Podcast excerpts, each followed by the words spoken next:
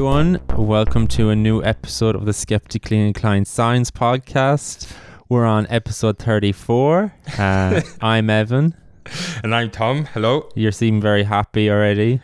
yeah, yeah, definitely. Always happy to see you, Buba. Uh, pumped. Yeah, we're for- meeting today on Thursday. We're meeting on an earlier day. Yeah, um, because we are not around when we usually record. But it's not going to cause a drop in quality whatsoever. We're we're uh, still going to have some crazy, incre- incredible science stories to. Oh yeah, definitely. Um, and speaking of which, what what are you going to talk about, Tom? Then today on on uh, on today's episode. Yes. So I promised regenerative medicine, but because we're moving it everything in time, and I had my wisdom tooth removed Yeah, this week, so I didn't really had didn't have, didn't have enough time to cover it in the enough detail that I would want it. So I decided to talk a little bit in more detail about this new strain of HIV virus that was discovered that was discovered in the Netherlands a couple of days ago. Um, yeah, so this is something that I know a little bit more than I do know about the generative medicine. So it didn't take me that much time to kind of cover that So- subject. so you Yeah, yeah. teased the fans and then you put, took it away from them. I will. I will talk about it because I have. Uh, I have already bookmarked websites and papers about this because Okay. it's uh, it's really cool and futuristic kind of thing. So um, I'm definitely want to cover this next. Uh, I just need to have enough time to, get that to get Yeah. that done. Yeah. Yeah, you don't want you? to. You want to give it justice. Oh yeah, exactly. Yeah. Yeah. And, uh, Uh, how about you? Yeah, so today I'm just going to talk about um, basically certain drugs. I'm specific, specifically looking at ketamine uh, and its use in uh, trying to treat suicidal ideation uh, and also looking at uh, other disorders like depression, bipolar, and like what the results are, and as well like uh, kind of microdosing and what maybe is it all positive effects that um, you get from these this kind of treatment and like uh, kind of uh, assessing what what the traditionally taboo or uh, banned drugs um how, and how they can potentially be used in the future to treat like these psychiatric disorders I suppose or mental health issues that w- Mm. we're seeing common now in um, society so I think it'd be an interesting discussion and uh yeah, and the Netherlands seems to be the best place where this research is happening. So I'm just like, get yourself on these clinical trials. yeah. but like, yeah, just don't get depressed in in the first place. Like, don't induce your own depression just to get on the trial. just, just treat, just tell people don't get depressed, and then they'll they'll be fine. Like, Oh yeah, isn't that how it works? Just get a They just tell you, yeah, stop being depressed. revolutionary treatment. Um, Mhm. yeah. So yeah, before we get into your uh, n- news stories, uh, you Mhm. mentioned that you got your uh, your wisdom teeth out. How Yes. was it? Was it traumatic? I was no, because I was trying to be cool uh, about it, but when the day came, when the day came, and I woke up and I was I was going there, and I was kind of I was thinking, damn, this is- this is, I'm getting a little bit anxious now because I don't really know what to expect. But um, it was all pretty pretty fast, and I didn't really feel any pain because obviously they they uh, Give you an did the, yeah, anesthesia. yeah. and put me under Local. localized. Um, so I was awake, and they put like a cloth over my eyes, so I didn't see what was happening. And then Nearly Uh, fell sur- asleep, did you? I couldn't because the surgeon, he was twice the size of me, and he applied a lot of pressure on my face to yank the teeth out. And when when I could like feel everything on my face, and uh, but then he, I think it all together took like five minutes, and they they stitched it up, um, and it was all very quick. And then I didn't really, I didn't really know what was happening. At some point, he just said like, "All right, that's it," and I only I turned my head back, and I noticed like this it was quite big. I, it was a ma- massive root on that tooth, so it was. Yeah. Uh, you but I get to didn't. keep it. I didn't get to keep it. I just like I wasn't thinking straight at the time. I wish I could ask him like, can I have it? Because at that point I would have like three of my own uh, teeth. I could make like a necklace, you know, or something. Oh yeah, yeah. Or you could Uh, put it in one of those um, what's it that plastic that you c- it gets hard like um, or like a mold or something a mold, yeah. Like and Yeah. you just have it like displayed Uh, around. Yeah, but I, I I do I do have two of my teeth um, that fell out, and uh, Yeah. maybe at some point I will I will give them to my significant other as Yeah. like valen- something like that. Here's a part of me. You should, and you should like not tell them. Just like leave it randomly and like let them see your love for them through that. okay, that's psychopathic. and uh, yeah, other so that was that was That that, was was, big story. interesting. Yeah, and then I also put my DNA model, which was uh, Yeah. I think is really cool. on your on your I seen it on your Instagram stories. Yeah. so that's pretty big. It's a pretty big um model. Yeah, it's it's it's big enough. Yeah, it's hanging off the lamp, um, and it's yeah. I had, it took me like two days to put it together. So one day I was putting like all the oh, all the take? atoms together Yeah. and stuff like that, and then the next day I was trying to figure out how to how to hang them uh, on the Yeah. strings because the model came in with like strings. So you have to figure out where how to put Ah. them together, and like it looks cool because it's like a double helix, Did you and it's like right-handed, and it goes down. did you feel like you were Watson and Crick solving the structure of uh, DNA? Well, I felt a little bit better because I my model was not surrounded in the controversy as their model Yeah, was. yeah. so That's what I was thinking. yeah, uh, but I it was, was like, not. what, what have you robbed as well? what other inspiration from? yeah, what Watson poor woman did you rob? ideas did you rob from?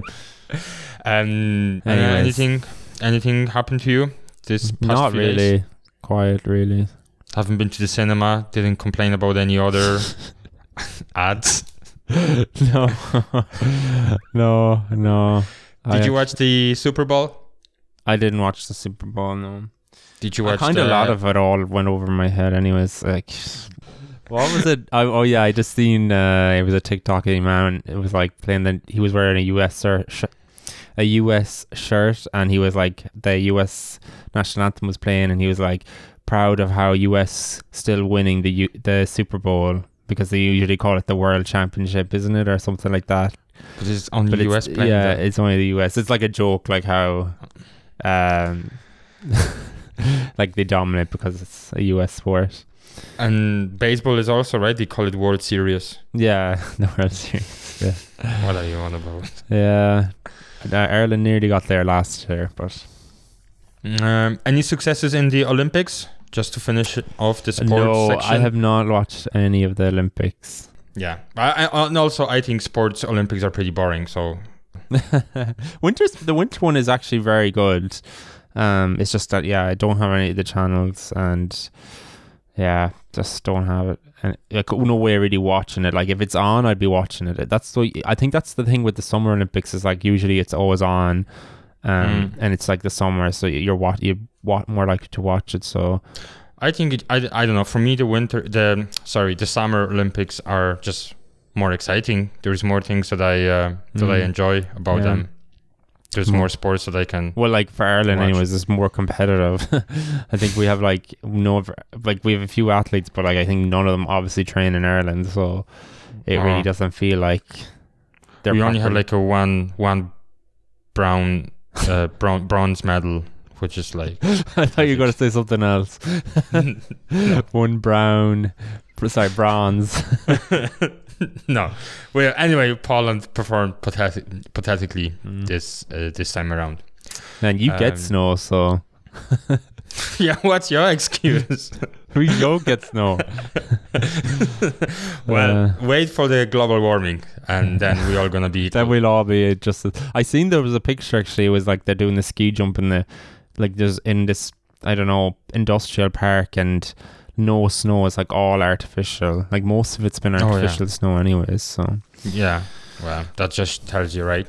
yeah, Um, you don't really need snow for the Winter Olympics anymore. just fake snow. yeah. Okay. Anyways, enough about the um all this other non-sciencey stuff going on in the world. Like, who cares about that? Yeah, it's all about the science. It's all about human sciences. What's popping? What's Uh, this yeah, that- new HIV strain? That was mad. Are we- you know? Do you know how I came out? Uh, do you know how I heard about this for the first time? Oh God, who? How? I, I was on uh, Reddit, Corona conspiracies uh, Oh, really? subreddit, and so a so- conspiracy led you to actual, a Yeah. true yeah, that's mad, isn't it? news.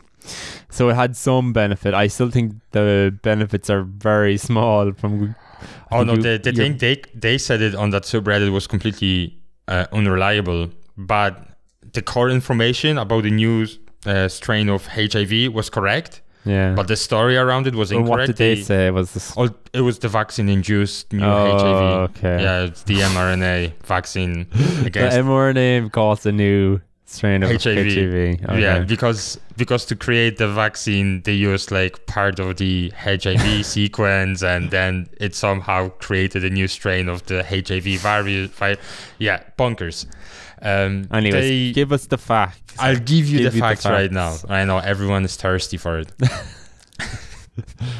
so, l- first of all, HIV stands for Human Immunodeficiency Virus, and once you catch it, you can develop a condition, disease called Acquired Immunodeficiency Syndrome, AIDS, uh, in short. So in humans, the virus works by infecting and destroying a type of white blood cells. We call them CD4 helper cells. And these CD4 helper cells are important uh, for our immune system to function because when they detect infection, they become activated and they send uh, proteins, different signals, and they recruit other immune cells in order to fight the infection. So once we once someone catches the virus, this interferes with this person's immune system, decreases it decreases their ability to fight infection, and at the same time increases the risk of developing cancers uh, and also developing other infections that normally are not lethal, but in these people, uh, these non-lethal conditions can become lethal. I didn't know it causes increased risk of cancer. That's Yeah, uh, one of them is the uh, Kaposi sarcoma. So have you seen that Oh, yeah. movie uh, Philadelphia with Tom Hanks? oh no, I haven't seen. Okay, so for uh, everyone else have seen it because it's I don't know what's wrong with you, but there is a scene there when they ask him to take off his shirt in the court, and you can see like um, kind of something that looked like bruises all over his body. And this is actually the signs of the Kaposi, Kaposi sarcoma. So it's a type of a cancer that form masses in the skin and in the lymph nodes. Oh, is it Uh, because your your because your T cells as well? They're important for keeping like getting rid of cancer cells as well. So if you're you have no T cells, Well, the, the Kaposi sarcoma is caused by the combi- combination of the immune suppression caused by the uh, uh, AIDS, and also because your your Im- your immune system is depressed, you're more prone to develop infections due to other viruses like human herp virus. So the. Kaposi sarcoma is kind of uh, caused by the herp- herpes virus. And the herpes virus can do this because your immune system is so low Oh, that yeah. it cannot deal with it. yeah. So yeah, uh, other forms of cancer is also um, uh, B cell non-Hodgkin's lymphoma and cervical cancers. Um, so just yeah, it's uh, you know you, you don't. It says like you die of AIDS, but really what happens? Your immune system is so weak that you're just very prone to to catch anything from the air, and it becomes lethal. It's, and it, it is very sad. So most people who acquire um, who are HIV positive acquire the virus when uh, they interact directly with someone's blood who is uh, already infected, and it could be through a broken skin. Uh, it also could be via sex intercourse. So it's not only uh, blood, but also uh, like the semen and and and sexual intercourse Vaginal. uh, and anal, yeah. And although very rare, transmission can also occur if both partners have sores or bleeding gums. And blood from the HIV partner can get into the non HIV partner via kissing. But normally, kissing does not transmit it. But like if you have, you know, poor dental hygiene and you have bleeding gums, that could lead to it as well. So um, most of the vi- most of the AIDS cases in the in Europe and America and Asia is caused by the HIV one virus. There's also HIV two, but this one is mostly detected in the West African demographics. So HIV one is 95% of cases, and then HIV two is is only in Africa. And as most of us know, the virus and the AIDS came to the pub- came to public attentions in 1980s, uh, especially in America. So that was like the little bit of the background, a very little background about the HIV virus. So now let's get into the the main story. So on the 4th of February, DutchNews.nl posted an article where they wrote about a highly virulent strain of HIV that has been discovered circulating in the Netherlands. And the original paper is by Oxford University researchers published in Science magazine. So again, very reputable. It's funny um, because I'd just um like this whole variant thing. I was like, I wonder would they've even looked at this whole or looked at a variant only for the fact that we were tracking COVID and COVID variants so far, like, and they were like, oh, maybe we should look at HIV. Yeah, it's funny how it came out on the on the back of uh, Yeah. coronaviruses being like and the variant this- becoming a really co- like a buzzword in science. I know, I know, crazy. Uh, well, actually, they had like mm, this. The study is a part of like a bigger uh, consortium between uh, like m- multiple countries, and they were just they were like tracing it, uh, and that's how they picked it up at some point. So um, it's actually not as new as as as we have thought, but like, Yeah. I will get to that. So as, as you actually pointed out, this news arrives on the shoulders of the ongoing coronavirus pandemics, where new mutations to SARS-CoV-2 viral genetic sequences had significant impact on the virus trans- transmissibility and the damage it causes. And we already know that RNA viruses, RNA-based viruses such as coronaviruses, are prone to higher rate of mutations. And of course, HIV is also an RNA based virus, therefore, by the default, is also prone to the higher rate of mutations. Viral load and the rate of CD4 cell decline, it's kind, they are kind of measures of how, how dangerous the, the virus is or the new strain is. And they, and they are heritable properties. What it means is that these properties are uh, casually affected by the viral genetics, leading to correlation between an individual and whoever they infect.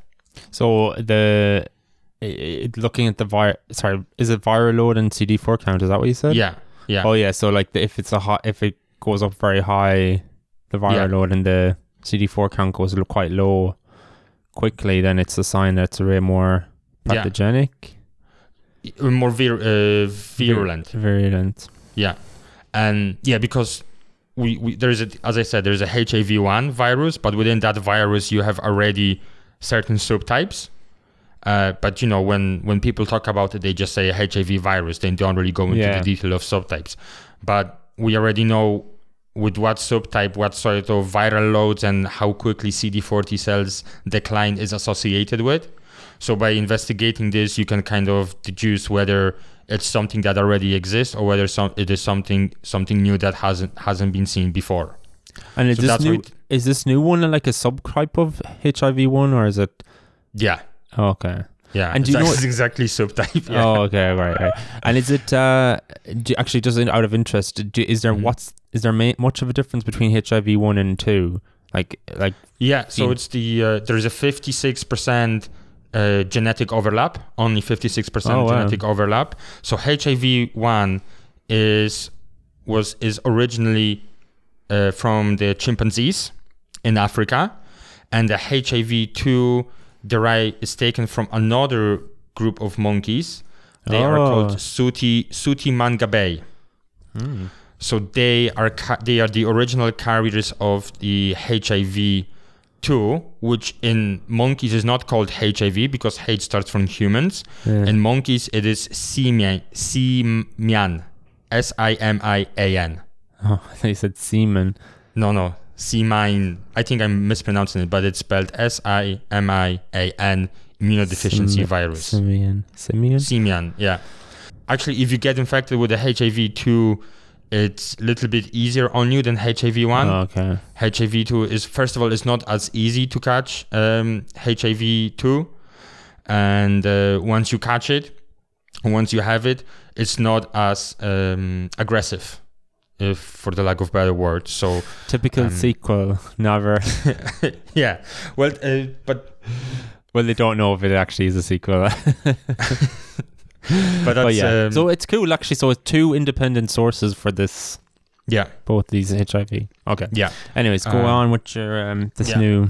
So we're we back to the HIV one. So it has been expected that the viral load and CD4 cells decline could change with the emergence of the new variant. Yes, so that's where we left off the last time. So if you have a new variant, you expect that certain things will change, which is the viral load and CD4 cells. So we use this hypothesis to to look uh, further into this, and this new highly virulent HIV strain has been identified using that hypothesis, and researchers refer to it as VB, which stands for virulent, virulent subtype B. So it's a HIV VB. So that's uh, so it's already there is already existing subtype B of the HIV, and this one is just kind of a More like virulent. a like a cousin. Yeah, it just kind of they split at some point. So the VB variant was first identified in 17 HIV positive individuals uh, from Beehive Project. So this is this uh, larger consortium that investigates uh, progression of the HIV and studies the HIV in Netherlands, I think Belgium, Germany, and I think Congo as well. Did you say what's it called? The Beehive. oh, it is called Beaver. I It thought there was like Beehive. I thought there was like a HIV outbreak in a beehive, uh, like with beekeepers. I was like, what the hell's going on there? what are these guys doing? uh, the, No, their it- huts. it's the it's just called Beehive Project. Okay, Grant. Okay. Um, so it's uh, it collects samples from across Europe and actually, sorry, it's uh, Uganda. It's Uganda Okay. from Africa. Uganda, yes. So since 15 of those people came from the Netherlands, of the 17 HIV uh, positive individuals with this VB variant, 15 of those people came from the Netherlands. So people, so the researchers start thinking like, okay, so if 15 out of 17 is from the Ne- Netherlands, most likely started in the Netherlands. Let's let's look in, into the Netherlands. So the researchers then analyzed data from a cohort of over uh, 6,700 HIV positive individuals in the Netherlands, starting from the 15 positives. And this identified an additional 92 individuals with that particular variant from all regions of the Netherlands, bringing it to the total of 109 individuals that were infected, uh, that have been infected with the uh, HIV VB. and is that higher than? No.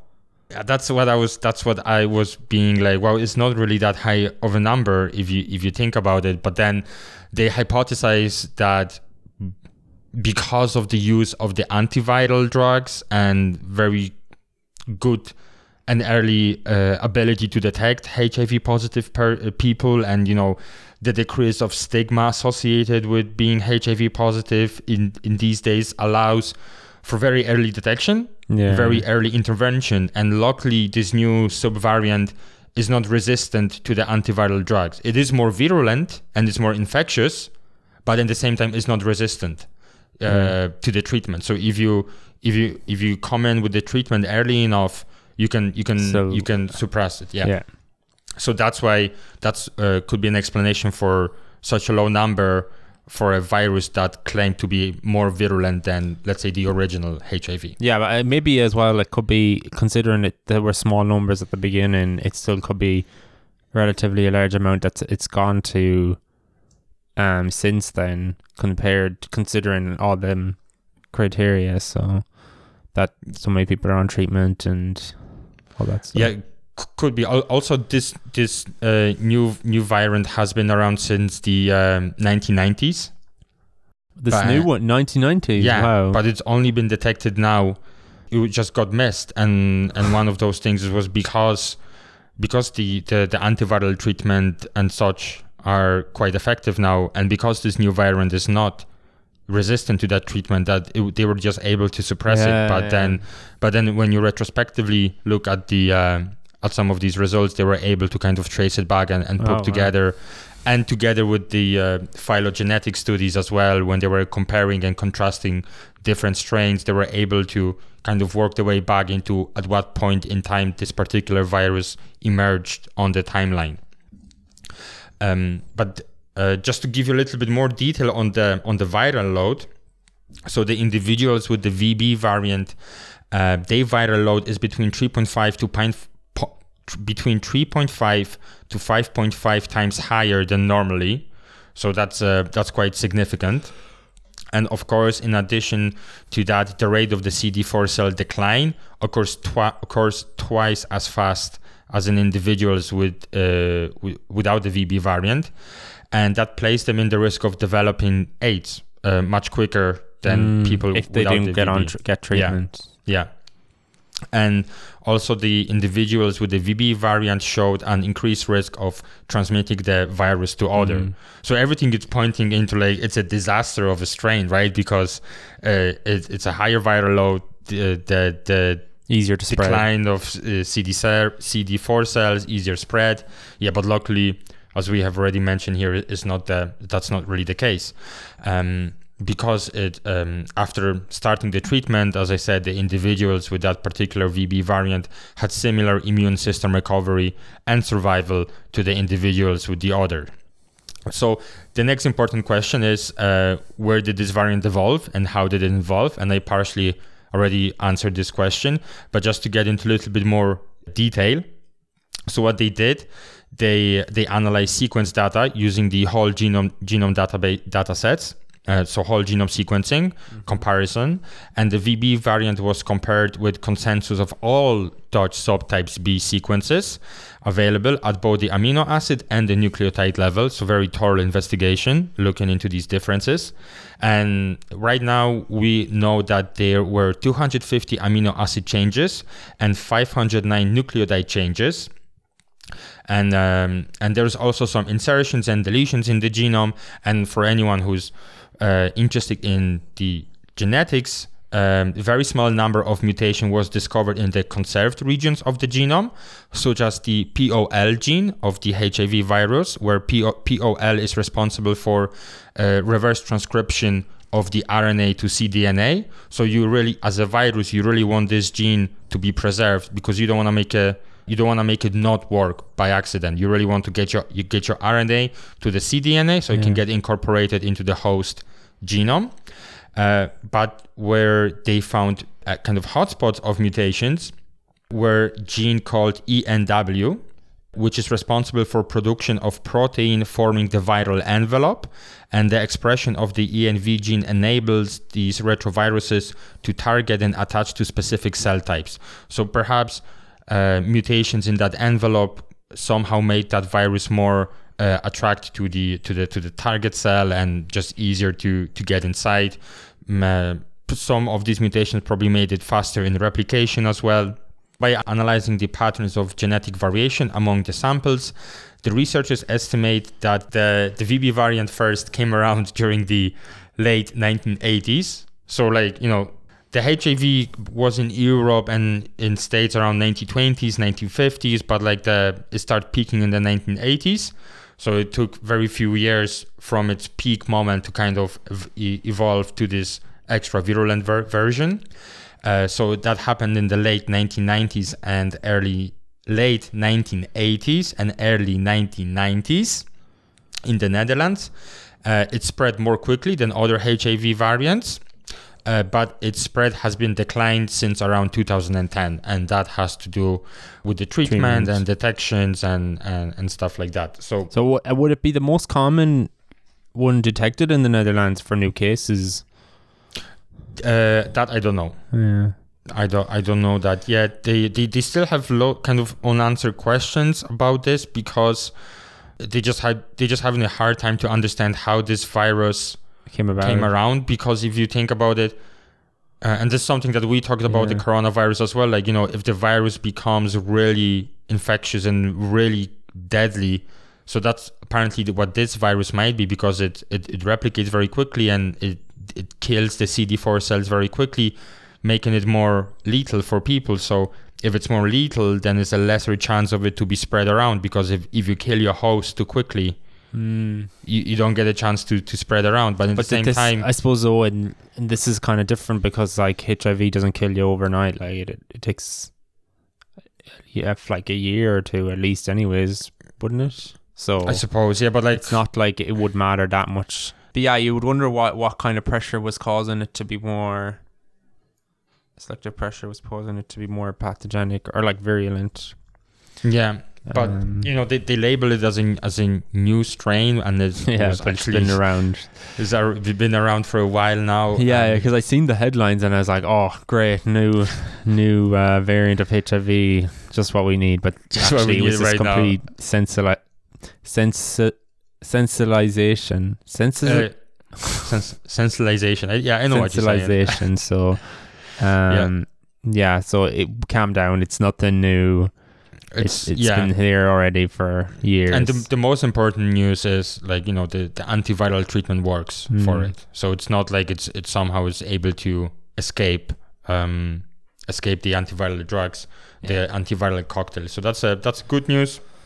I thought it was interesting to look at it. yeah, The paper in itself was really re- really nicely written. Uh, I got a chance to read all through it. It's not really that long, and um, I was even able to understand it to the greater extent. So I was I was really happy with myself. Yeah. So just um, it's I an I interesting. that. I know it's a really awful disease virus and all that, but it is an interesting virus in that how you can't Mhm. really ever cure yourself. Well, four people is I think it's like four or three or four people have only been ever cured fully of HIV. Like you can only like suppress the virus. It's Mm, um, yeah, there were some. Yeah, indeed, there are like some rare cases when and they, someone has been completely. and they were cured because that to change their whole immune. So, like their bone marrow transplant, so like yeah, one. Per- yeah, it was something to do with the bone marrow transplant. Yeah, yeah. But Uh, um, very interesting. it is kind of interesting in a weird And f- way, as science always as a is. science way. Yeah, it was really something scary, right? Be, li- living in the 70s or, or 80s. Mm, yeah, that's you what people are like. I wish I lived in the eighties. I'm like, I don't know. you really? yeah, and especially back then, you didn't know what it was, right? Yeah, and, it was- how brought uh, spread. and it's so much like stigma associated with it back then. It's just, yeah. Anyways, Thank, thankfully, we live in better, more Better. understanding times now, don't we? yeah, exactly. Where no one gets stigmatized for wearing a mask or. Oh God, Get a tell me vaccine. about it. All Horrible. right. Anyways, we won't go down that rabbit hole. No, but- let's not go down. But that thanks for that. That was in, yeah really interesting and uh, a good way of like the he- he- don't trust always the headlines and that read the article and show like actually it wasn't completely new has Yeah. been already established. So And what's brilliant is that it's an open access article. So even if you don't have access to like a university library or something, you can just go on the website and yeah, download the PDF and uh, have a go at it. yeah, cool. Okay, uh, yeah. So then today for my um my main story or my main um discussion I wanted to talk about. So yeah, as I mentioned, ketamine for suicidal ideation. So it was an interesting article I seen about the use of ketamine in the treatment of depression and maybe know other kind of psychiatric disorders or people I suppose with mental health issues. Uh, and I just wanted to kind of discuss it and see like maybe what could it mean in the future for the treatment of these disorders and other drugs that are like were out banned as we said like uh, the war on drugs and stuff could these be re-emerge as possible new um, treatments in these these disorders so um yeah i was reading i suppose i'm watching actually that was the yeah so hmm, okay maybe i'll just explain what ketamine is first Maybe, yeah. um, so ketamine, it's um, it's a medication primarily used for induction and maintenance of anesthesia. So like Mhm. in, it's actually, I don't know if they use it in humans. I know they use it in animals, anyways. Um, horses. in horses, yeah, I like to keep Yeah. them, maintain them in the uh that kind of state where they're like comatose. Um, yeah, it, it it induces dissociative anesthesia, a trace-like state, providing pain relief, sedation, and amnesia. Um, yeah, the distinguishing features of ketamine anesthesia are preserved breathing and airway reflexes, stimulated heart function with increased blood pressure and moderate bronchodilation. So yeah, you basically it's it's kind of like they refer to as like a depersonalization as well at low low doses Mhm. where you I, I don't know how to describe it like it's kind of where you dissociate from yourself i think that's Yeah. what they just they say um Yeah. so this is one of the um yeah, this is one of the, f- the effects of ketamine, and this is one of the promising aspects that they you think might help in the treatment of these um, disorders or mental health issues. It, it could be hard to explain what it is if neither of us have ever experienced yeah, it. Right? that's it. Like, yeah, yeah. maybe if you've used it, you could give Yeah, us a tip. um, but like, it's a weird one because, um, yeah, I've heard like stories. Like when my sister used to the veterinary place, I like, Mhm. do, you do know, do you have ketamine? She's like, yeah, we use it like on animals, and like, yeah, people could obviously just rob it from there and use it because I know, yeah, people use it. And they re- you, they refer to it as a K hole when you like take Oh, really? ketamine. I, I I think it'd be just like awful. Like, why would I want to be like completely comatose and can't move? I- It's a weird one to me. I think it's do- dosage as well plays a role. I think maybe if you take in the smaller doses, it doesn't have the same. Yeah, effect. that's what it is. Yeah, I suppose.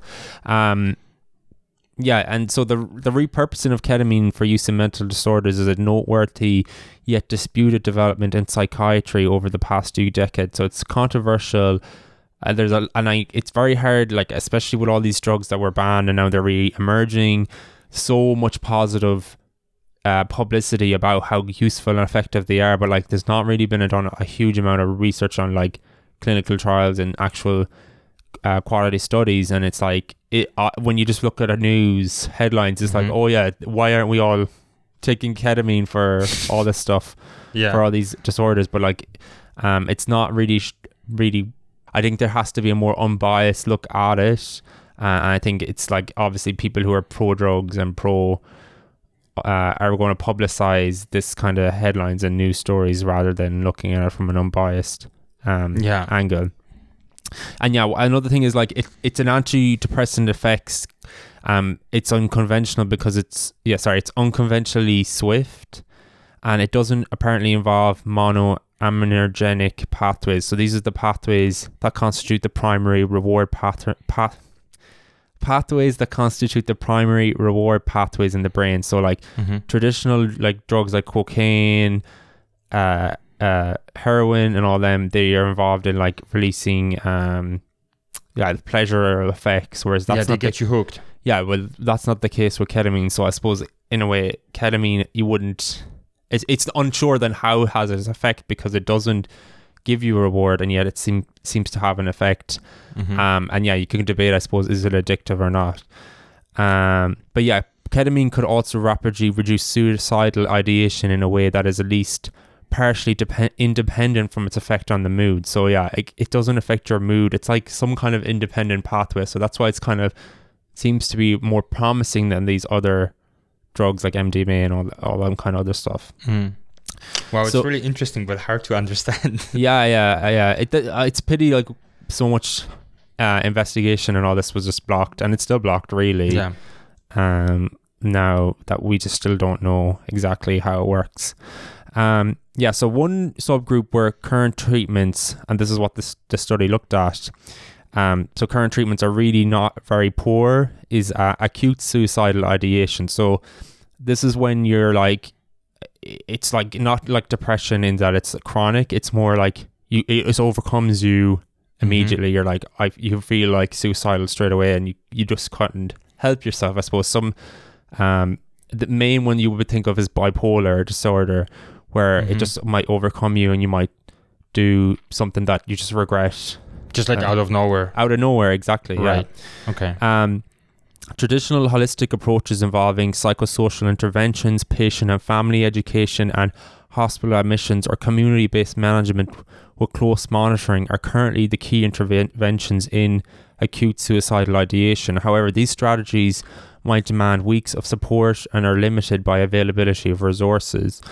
Um, although only a minority of patients with suicidal ideation go on to attempt suicide, many patients experience extreme suffering during emergency presentations. As we all know, like it's it's so hard, especially in Ireland, anyways, to get treatment for like suicidal uh, ideation. It's so difficult. It's again be a stigma associated it, and you don't like going to an A and E or sorry, going to ED with this. It's just like nothing's ever really done about it. Like it's you're just sent home again, and it just yeah, it's terrible. It just feels like treatment.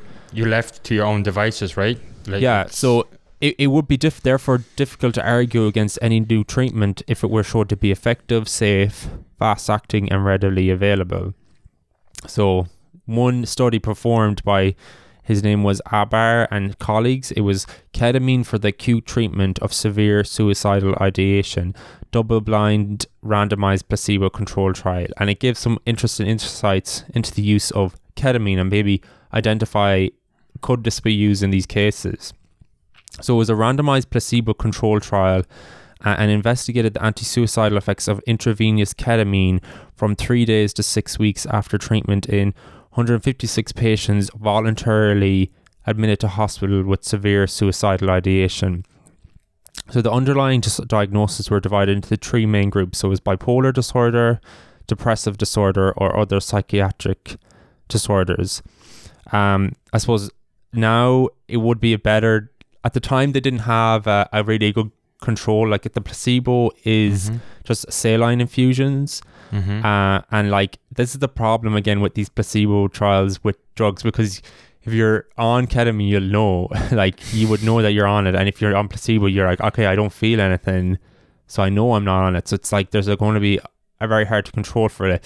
So this is what happened in this trial that w- they only use saline infusions. They reckon that it should really be using a, a more suitable comparator, comparator, which is uh, Mhm. midazolam. So yeah, it could yeah, it would th- this the fact if you know you're on ketamine, it might mask the actual effects and might give a bias towards the result. It's just something to be aware of for Right. it. So that And- other that replacement and it mimics the Yeah, it would of- give a kind of similar comparison. okay. Anyway, so the authors found a significant difference in the remission of suicidal ideation favoring ketamine at day three after treatment, uh, which became non significant by week, s- week six, owing to good improvement in both groups.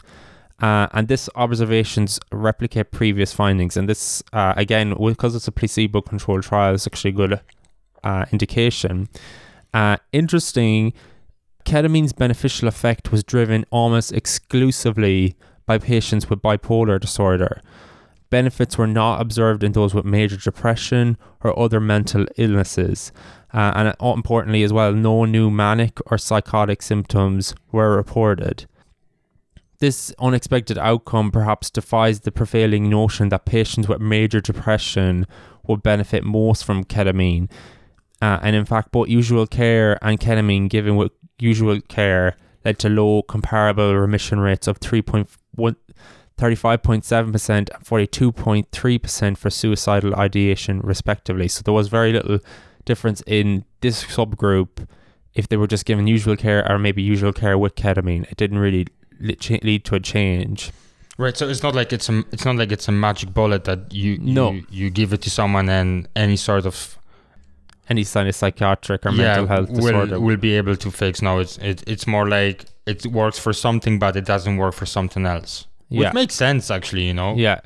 Um, and while the study therefore confirms that many patients with depressive disorder and suicidal ideation remain poorly served by available treatments, it shows that another important group of patients with acute suicidal ideation, uh, such as those with bipolar disorder, could potentially benefit from ketamine. Uh, and once again, here's the evidence that careful cons- clinical evaluation must precede any consideration of ketamine use, which must be reserved for specific clinical presentations and not given indiscriminately to anyone presenting with suicidal thoughts. Yeah. So, yeah, it's an interesting study in showing that maybe it is important that we try and identify who would benefit most, who could this actually work for, Yeah. rather than we do a one tri- one treatment fits all. Um, because I, as as you have indicated earlier on, that now there is this push, right? That they were wrong for saying that all of these drugs are bad. So now we just have to push them all because they are this wonderful Yeah, medicine yeah. that was kept away from people yeah, for exactly. X amount. Like, so that's that's that's the other spectrum of this Yeah. mentality, right? And it's like that's also not true. You have to investigate. You have to look because they are like chemical compounds and they will work for certain conditions and they will not work for certain conditions. There's Yeah. nothing. There's no such a thing as a as a magic bullet anymore. Yeah, and I think again it, sh- it highlights the complex biological as well as psycho- psychological factors that drive suicide and suicide Yeah. ideation, and that they vary between mental disorders. So, um, because if we both are suicidal, we both have different reasons. There could be different mechanisms causing it. Exactly. yeah. Um, yeah, and it just shows that um, if someone goes to healthcare services because they're in uh, unbearable mental pain, like if you have this, like if your leg is bleeding or your um, heart attack, you should be allowed treat be treated for the pain. Why is not the same for acute mental pain? Um, and I don't think yeah there is enough treatment for like when you're just overcome with acute um yeah mental pro- health mental I don't know, issues like you where you're Mhm. just really struggling um and you you really want to get something to help you Just uh, to get you, help you get by, right? yeah, yeah. It's I, I like I yeah. It's it's funny how um it it, it really I, I really have no clue how it works, but like yeah, I it's just interesting how how does depersonalization I think it's not strictly depersonalization on its own. I do think there's another other pathways that they don't really know, but like how that can help you like somehow uh improve your mood, improve your uh, like. I, I- yeah, it's it's it's funny. Yeah, I'd love I- to uh, talk to someone who maybe how does it work? How how does it? yeah, yeah. it's so hard to get these people on. no, but like yeah, it's. I'm not saying we should have these people straight away on. No, but it is in itself. It's a very interesting topic, right? Um, yeah, yeah, um, yeah. So this trial actually was conceived in 2013. It was conducted between 2015 and 2019, and it's only now being published. It was actually quite a uh, few years ago that it was done. Um, during this long gestation, newly synthesized, it's called esketamine, has been approved for the treatment of resistant depression. Um, this is again has raised a lot of cris- criticism because they're like, is this the right way of treating depression? Well, like really resistant tre- tre- treatment resistant depression. I suppose it's one of the like last line of things is that you can do. We'll just try ketamine for it. Yeah. Um, but again, it, should we like be breaking it down and identifying it more? Who who would be more beneficial? Um, but yeah, it's just I just thought it was interesting. Esketamine, it's a nasal spray, and it's used in conjunction with an oral antidepressant. Antidepressant. Uh, yeah, for the treatment of depression in adults who have tried other antidepressant medicines but have not benefited from them.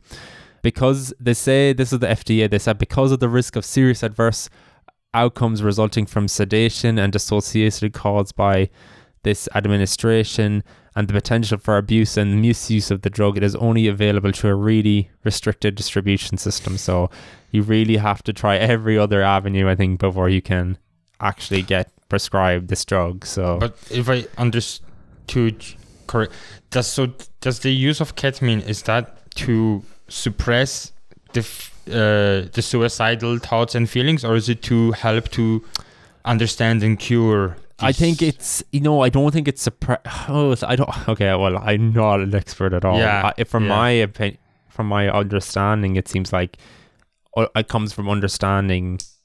Uh, it's not to hold back the yeah. uh, so it's mo- so it's more of a form of a treatment rather than mm, yeah. putting But a it- it- plaster it's over not it. uh, yeah, and it seems like because it doesn't affect, it's not going to imp- increase happiness or like uh dopamine or stuff in your Yeah. in your brain. It, it actually works It's not like opioids. Yeah, so it's kind of independent. So it's kind of like i the fact that it works is so interesting in that in that situation. Yeah, I wonder Um, if Europe, Europe, or I'm EU not would sure, actually. Oh, it looks like uh, ketamine assisted psychotherapy available for the first time in Czech Republic. So that's one place that seems to be doing it. It's definitely not in Ireland, anyways. Maybe in the UK. Yeah, pr- six private clinics are offering drug with healthcare uh, experts fearing a two-tier system. That's what I just seen as well. Oh wow, it's like in March the first. Hold on, when was this? Um, in 2021 so this is last year. Six private providers and the first service that includes psychotherapy charges 6000 pounds for a course of low dose treatments and talking therapy. Wow that's really expensive. So I obviously it- the I government the nhs isn't funding it. You have to I- get it privately. I think it's cheaper just to get a ketamine off the street and take it and talk to your mate on the couch, like you know. But we Yeah. don't we don't recommend that. we I'm don't just saying, condone like- that, but I'm just saying, like, isn't that it? Wouldn't that be all like the same? well, Okay, I think maybe- you maybe need to have someone who can ask the good, proper like Yeah, questions. yeah, not okay. you need Yeah. to be no, more no, focused. I'm just joking. I'm just joking. um, yeah, But like, I just gave you a solution to a six thousand prob- six thousand pounds problem. like, you know, Yeah. What if you bring in the ketamine? Is it cheaper? yeah, if I bring my own So I get a better deal. um, but yeah, I think, yeah, so I think this again just opens the door to um, the use of uh, that we shouldn't hold back research into these older but still valuable molecules such as ketamine and other non-conventional drugs, including hallucinogens. Um, will ketamine be given to eligible patients with suicidal ideations anytime soon? Well, they haven't in the NHS. It's privately sourced. I don't think it's that common in Europe. Um, but yeah, again, it's hard to know will this become a routine in the future. Um, there seems to still be a bit of a stigma that people are will get addicted. It's going to cause similar problems to like the opioid crisis we see in America. I don't know if it would, but I sometimes I wonder if if uh, what's happening right now, and let's say we're gonna be 80, 100, 150, 100, 150, 100 years ago into the future, are we not gonna look at ourselves now and so, the same way we look at people who were like locked in the crazy asylums and stuff like that? I was like, what, what Why? were these people thinking? You know? Yeah, I suppose it's just like we were we're very much placing the weight on benefit that it shows a benefit. Um, we don't want to routinely just give it to everyone, but yeah, it's it's um. No, it's true. Like you have to be. But like I think whole- it's more- I think I think the bigger issue, I suppose, the whole overarching bigger issue is the war on drugs and how much that's been a failure. And Yeah. if we can actually acknowledge that and move forward, then we could do so much more benefit rather than be like. Every, Because- all these drugs are bad. We should never look at it like investigate Yeah, them. Keep, it- it's illegal. it. Arrest all these people. yeah. Put them in jail. because I understand if they taken it slow because they want to do their research and they want to understand and everything.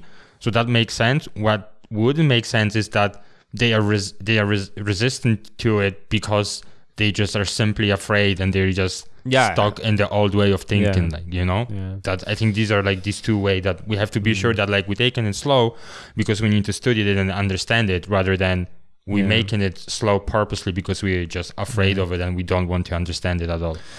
But uh, yeah, it's it's a, it's an exciting time. Like super interesting. Like I don't think if like it, if you're interested in that career, I would not be in Ireland because I don't think we're going to ever get anywhere close to doing any of these kind of trials with these drugs because Yeah. I think it's very much a public public. Drugs are bad. Mm, Yeah, it seems like the Netherlands, uh, yeah, uh, the it's really Czech, it. Republic, uh, UK are the places to be Mhm, definitely. for that. Yeah. Anyways, uh, and the other thing I wanted to briefly mention was like, um, so psilocybin. Uh, I think that's a, like a really bu- big buzzword in and all these up and coming treatments as well for depression. Mm-hmm. And it's called and there was another study was like psilocybin microdosing, and they said that it does not reduce symptoms of depression or anxiety according to a placebo-controlled study. So another study did this. Um, I was actually watching a show and I read the book. It's called Nine Perfect Strangers, and it's bit Oh. kind of similar where they're like she uses microdosing to help improve their which kind of tricks them into having feeling like they're in a a better um having a better time, and then she uh, she kind of puts them in a. Uh, she she she kind of uses them like guinea pigs to try and develop this new retreatment center. so she gives them all drugs to try and see Is she if like can a get cult leader or something? Uh, she almost comes across as that, yeah. So it's Okay. just interesting. But like again, it was another like mainstream kind of thing about microdosing and like, oh, it always improves your health and mood and all this. And yeah, this just shows that, yeah, it's it's not really. um Maybe it isn't as as great as it's, tur- it's as it com- turns out to be. Yeah, if you, if you convince yourself, I'm sure it's great, Yeah. but empirically, Um, but yeah, microdosing, I think, if people didn't know, it's consuming small doses of the, a drug or psilocybin at regular intervals. Regular intervals. But yeah, it didn't improve symptoms of depression or anxiety. So the study included a carefully screened sample of 75 participants who attended a microdosing workshop. That must have been fun. uh, and at the end of the workshop, the participants received two bags that contained either psilocybin pills or placebo pills. The researchers instructed their participants to consume one bag of doses over the following three weeks. The participants then took a two week break before consuming the second bag for the next three weeks. Neither the participants nor the researchers were aware of which bag contained psilocybin and which contained the placebo. Uh, and then patients were excluded if they had consumed other psychoactive substances or deviated from their schedule of microdosing. And um, yeah, the the researchers had expected that psilocybin microdosing would reduce symptoms of anxiety and depression and induce a bias towards positive facial expressions and increase interoceptive awareness, but the effect of microdosing did not differ significantly from the placebo. Uh, and they, in this study, they observed a strong generic placebo effect through, though true, where both the placebo and the microdosing group showed a significant change in their well-being from the moment they started the study. So, like again, Yeah. it's with these psychoactive drugs where you're mood altering. It's it's so hard to like conclusively be like, oh, it was better. We we seen a better improvement because obviously, if you think there's something's going to, you're taking a pill that's improving your uh, a mood, you're gonna like placebo, like you're gonna You're gonna make it- yourself believe, yeah. make yourself believe regardless. So it's Yeah, really hard to measure an improvement. And you also be excited, like, oh, I'm taking psilocybin. yeah, You know, like you're gonna make yourself believe that, like, you actually, you actually Yeah. getting high. Yeah, yeah. Yeah, and like as I said, like many people in the study broke blind and they figured out what condition they were assigned to because yeah, obviously you know if you're on psychedelics, like even if you're microdosing, you're kind of gonna know. Like you're like, I don't feel any like you're gonna I don't know, halluc kind of hallucinate hallucinate. I don't know how much maybe or feel all too different. Whereas you know it, if you're not on the placebo, maybe you wouldn't, but um, yeah, I think you would feel it. Yeah, exactly. And uh, yeah, it's as they said, this is a more g- generic problem for this type of research. The effect of psychedelics are so obvious, even at lower doses, that it is difficult to prevent people from figuring out what condition they are assigned to. Uh, if people subsequently figured out that they're in an ac- acute experimental condition, this in, in turn can contribute again to the placebo response. So, yeah, the placebo effect is real, especially in these Yeah. these I mean, drugs. y- yeah, you, you gonna know. Yeah, you're gonna know. So yeah, so it's not all positive news. and I don't know, this. I don't know where's this microdosing coming from. Like, I don't know if it was just like you know this some this millennial buzzword. or someone from Gen Z just like, oh, are you microdosing? Because I'm microdosing, and that's how it started. Like, look, if you wanna get high, just get high and just stop, stop saying you're microdosing.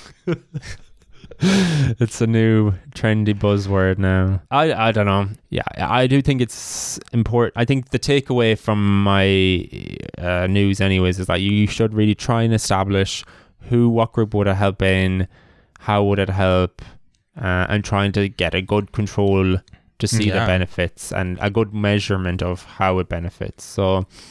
Yeah, so just be skeptical of new drug trials that are being used that can treat depression. Like, okay, but like not all depression is the same, and that's It- important to know. It is exciting times, but It is know, exciting times, yeah. even though we are we, they are dealing with like a psychedelics and uh, dissociation drugs and stuff like that you as a researchers have to have two feet firmly on the ground Yeah, and exactly. be all the time in control and have well designed stunts Yeah, so yeah, that was today's episode. I hope you enjoyed it. I hope you uh, enjoyed our discussion on like a new variant of HIV and um, Little the bit use of these drugs, pro- yeah. prohibited drugs in new in mental health diseases and psycho um in, in a way rega- regaining trust into into these uh, into these drugs yeah, working the way up to the society in the Yeah. right way Yeah, definitely. Um, yeah, if you have any thoughts or any um, comments on today's episode, do let us know on uh, on our Twitter, skeptically I, and Instagram, skeptically inclined. And you can always email us any papers or anything interesting, uh, skeptically inclined at gmail.com. Catch you. catch you on the next one We'll catch you on the next one, guys. And uh, yeah and i promise regenerative Sorry. regenerative medicine next time Yeah. stay skeptical stay skeptical, guys. Bye. bye